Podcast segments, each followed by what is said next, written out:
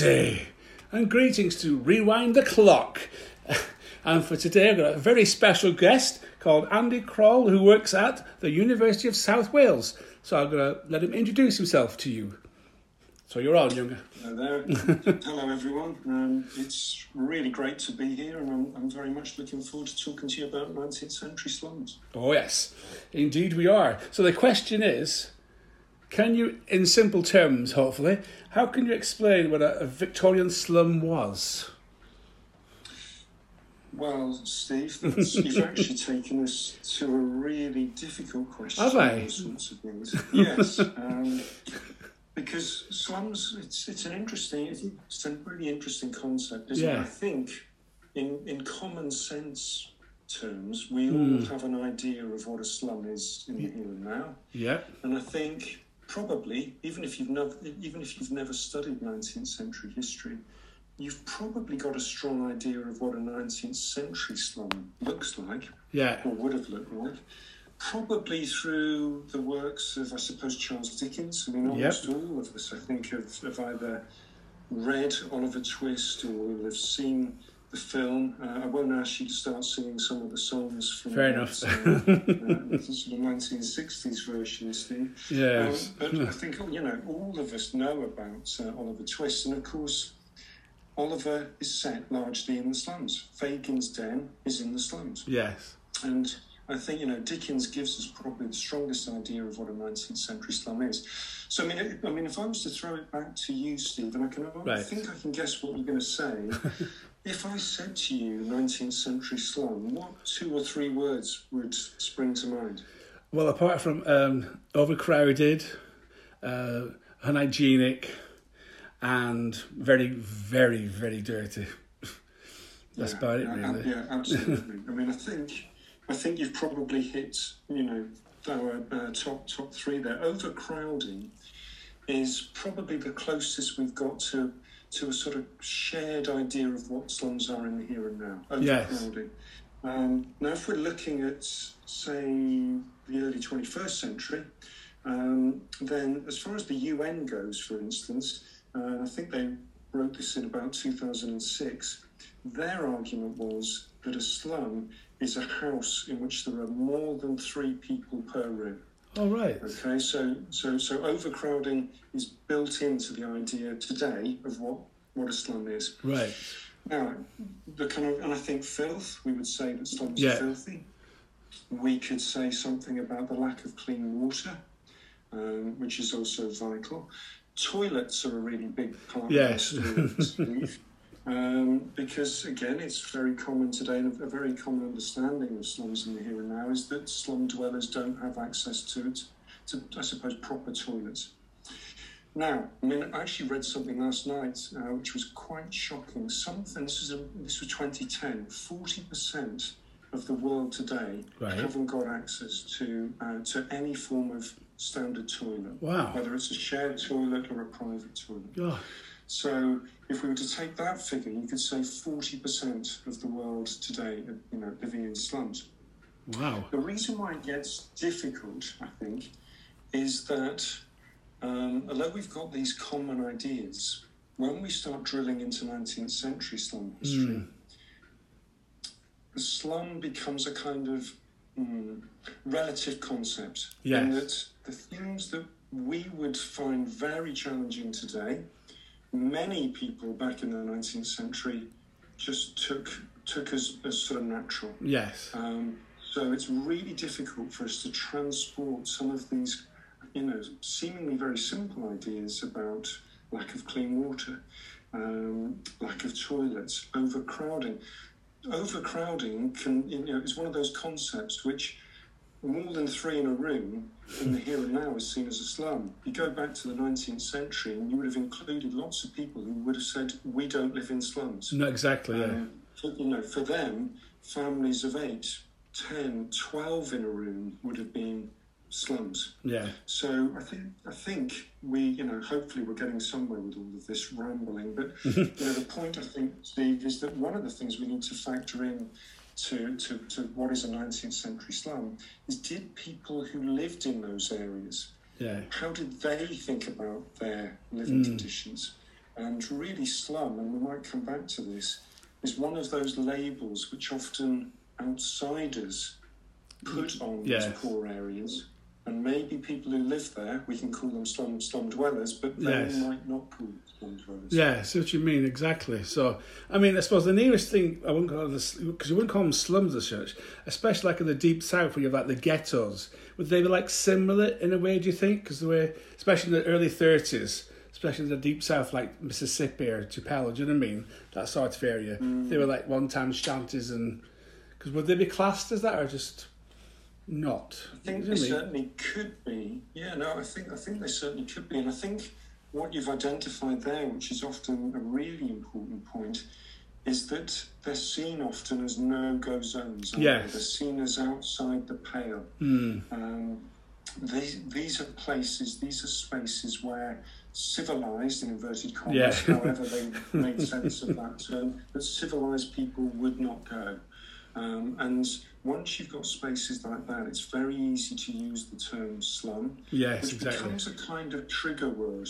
And in fact, you did it brilliantly. You know, I asked you, what do you think about a 19th century slum? And you didn't even have to think about it. No. You know, you mentioned the word slum, darkness, danger, disease, Yeah. crime, vice, filth, all of these things kind of get, you know, um, this are all carried by that one small word. Mm. And it's really interesting. If you go back to the 19th century, at the very start of the 19th century, slum simply meant uh, a room. Yeah. All it was right. a room. Yeah, yeah, it was a room in which you slept. So Hmm. it was a room in which you slumbered.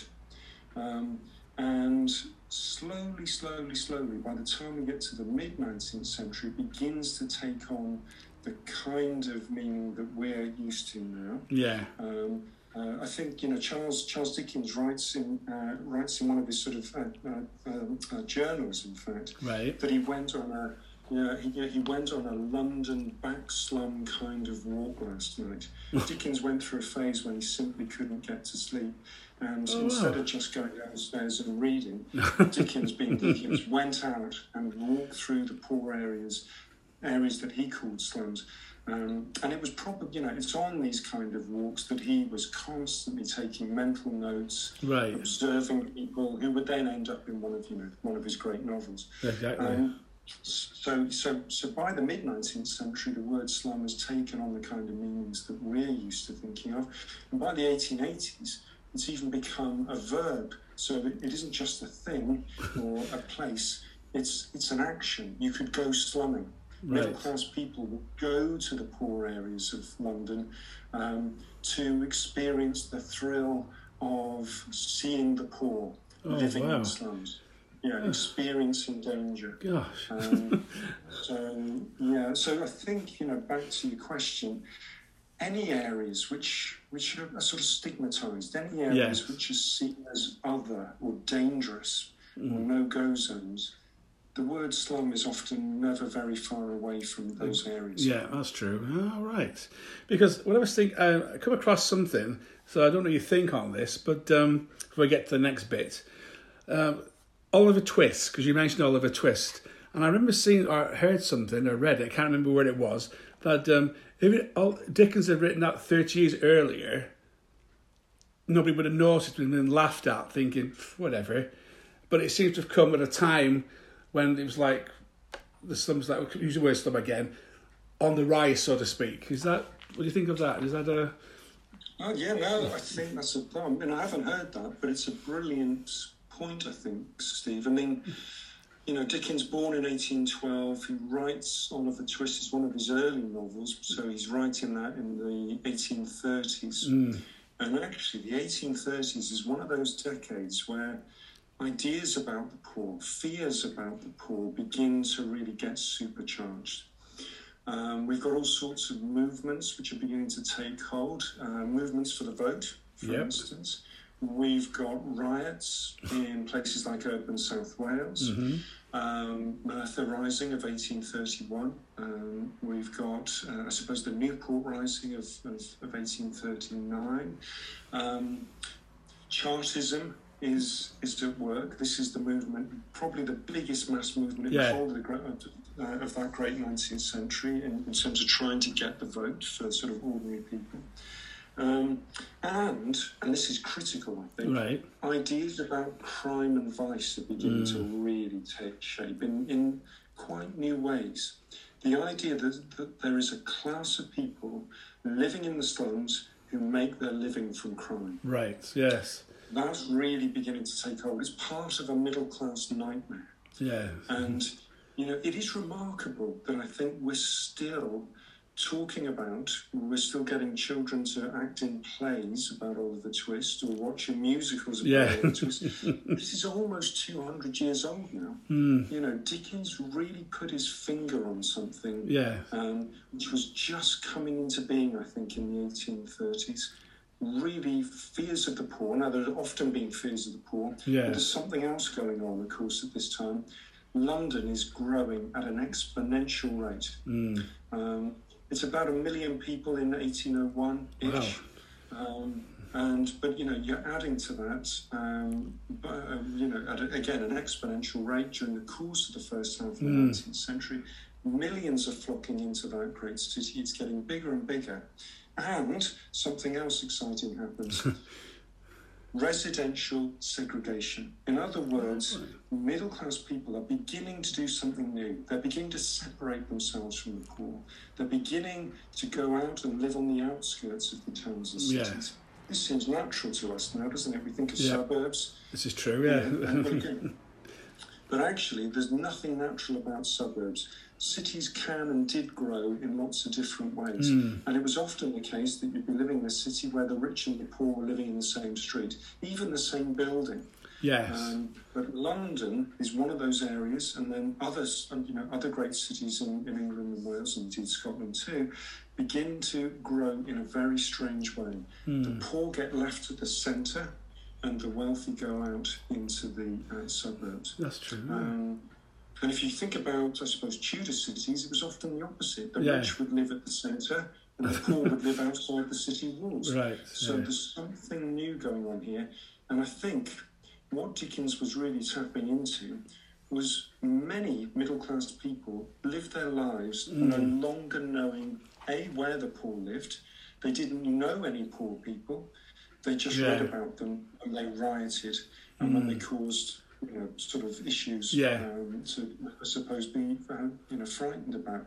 And Dickens brings the poor to those suburbs, to those readers, and he brings them to life. And he associates them with crime and vice. Fagin's Den is in a slum, yes. and that's a really important point. Dickens wanted to wanted his readers to make that link. yeah. So yeah, Dickens is so important, not just I think to understand how many in the 19th century understood the poor, but he's still talking to us today. To- it's yes. a middle class idea of poor people. Mm, exactly. Because when you talk about like uh, the, the poor in the slums type, we could keep using slum, I know, but it's interesting when you think about it.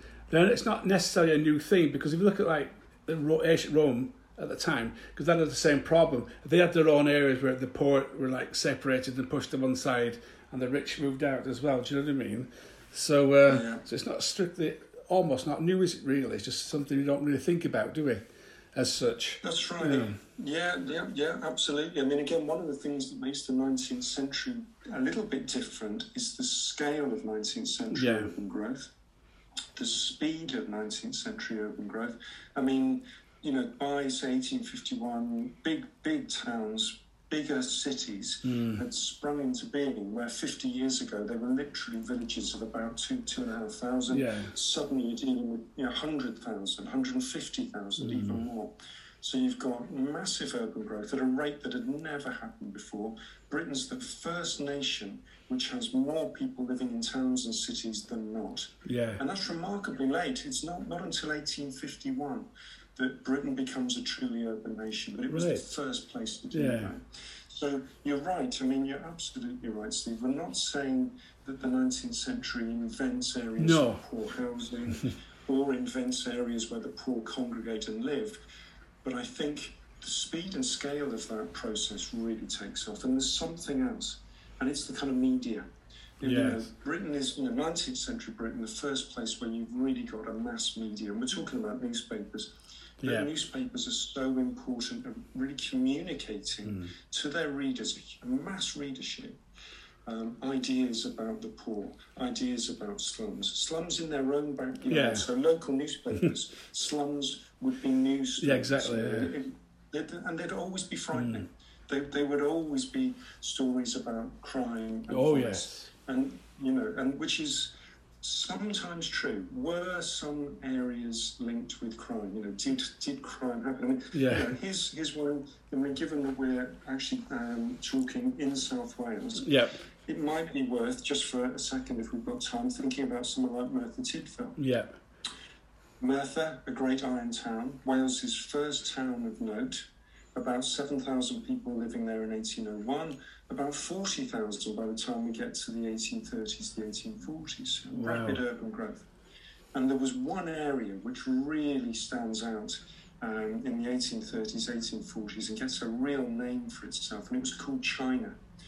China was just a tiny tangle of courts and alleys perched right by the side of the uh, Taff River. Um, it was only a five-minute walk from you know Merthyr High Street. Wow. It was seen as one of these. Yeah, it was seen as a no-go zone, and it was seen as the heart of this this kind of criminal uh, underworld. Mm. Um, and there was this idea. We come back to that idea as I mentioned earlier of a kind of criminal class Yeah. this, this idea that there was a group of people who made their living from crime. China, middle class writers were certain they were, you know, China had its own Fagin, it had its own network of Yes. thieves and bullies and pimps and so on. Mm. Um, but actually, it's a really powerful stereotype, it's a really It powerful is. image. But, but if you go looking for evidence, you can find, it's hard to do, but you can find evidence that this, this wasn't necessarily any more criminal than any other area. Exactly. It was full of poor people, yes, but it was full of people who made uh, a family life for themselves, people who fell in love, Mm. people who cared for each other, neighbours who looked after each other, and actually, above all, Steve, Mm. um, this was a place of crushing hard work. Yep. Many people thought that you know the slums were made by lazy slum dwellers who couldn't be bothered No. to work.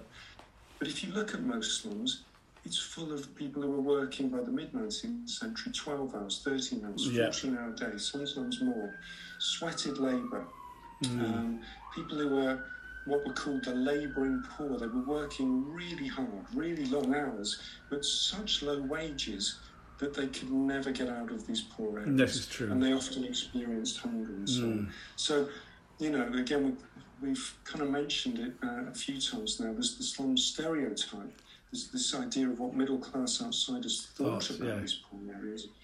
And then we've got to try to, if we can, uncover the Hmm. real history of the people who lived in slums. And it's difficult It is. because most of the sources are written by the middle class outsiders. Because most of the slums dwellers, A, haven't got time to keep diaries, and B, can't write in any case. Exactly. Yeah. Sources are a big, big problem. Mm. So obviously, because these um, areas, it's all to do, as you know, with the industrial revolution and all the houses being crammed in because they want the workers to be together. So, like I said, some of these areas have the cram, like you said, because everybody's moving in from, especially agriculture, moving in because they've got no jobs. People from Ireland and everywhere else are all moving in and just congregating. And like you said, you think, oh my gosh, you know, it's their own fault type thing but you can't afford anything. There's nothing you could do. Everything's just crushed together because the the owners of the mills want them there. Do you know what I mean? But if you actually look like a family, they usually have big families as well because obviously the death rate is not very good. It's like we say, medical treatment isn't like it is nowadays. You know, you can't pop down to the NHS and none of that. But when you think about it, some of the if you look at their houses, probably inside the little rooms, they're really small. They've probably got their own little trinkets that are precious, and it says, "This is this is this is our posh thing." You know, for something like a Sunday, you know, we're going to use this. This is who we are, really, not who you think we are. Do you know what I mean? Uh, so, um, No, I think that's a, it's, yeah, it's, a, it's an excellent point, Stephen. In fact, um, many scholars who've spent their lives writing about 19th century slums, some of them are beginning to argue listen, there's only so far we can go hmm. with these middle class writings. There's so much we can learn about the slums from, from these middle class writers. I mean, we've got literally millions and millions and millions of words Exactly. about 19th century slums. But there, so much of them, 99% are written by outsiders. So one of the big movements to, in recent years has been where we can, it's not always possible, No. of course, but dig up 19th century slums. And let's see if we can find what, you know, artifacts that were used by the poor. And you're right, we suddenly get a very different view of them. We find plates with just, and these are really pl- uh, cheap plates, cheap, uh, cheap china cups, but they've got patterns on them. These aren't, you know, there's, I mean, again, it might seem such a small point as to, No. so what, the poor, you know, the poor didn't eat out of their hands. Why does that matter? Because so many of the writings by these middle class outsiders said these people Yeah. live like animals. yeah. I mean, here's you know one of my favourite things that comes from the slums, uh, and we find them wherever there, there are slums. Um, very fine tooth combs, which have been thrown away and they're piled up in these sort of uh, cesspits and so on, and then they're dug up 150 years later. Why did the poor have such fine tooth combs? To get rid of lice Yes. lice that would be on sort of body hair and so on. Again, so what, you might say? The point is, given that the slum stereotype constantly uh, tells us these people were living like animals, those combs show us that the poor didn't like having body lice. Yeah, exactly. They weren't, un- they, they weren't uncivilized. They weren't animals. They were people who were trying to make the best of Of the a- situation. yeah, exactly. Mm. Oh, So I think you're right. You know, we, there, there are other sources we can use to try to uncover the real history of the slum dwellers. so great, thank you. Well, I'm afraid, Andy, it's so good. Our time's gone near enough. In fact, it's gone nearly. So, what I want, if it's up to you, all right with you, I would like to call this part one, and then later on, in a few weeks, whenever, we can do a part two because obviously it's too much. We haven't we haven't touched on half of the stuff we want to talk about. do you know what I mean? Absolutely, yeah. So is that, absolutely. is that okay with you if we do another part Yes. two?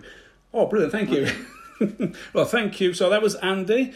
Great, that was. Oh, it's fascinating. You should have been there. The lectures they were great. They, um, I enjoyed them anyway. Thank so you, Steve. that's my pleasure.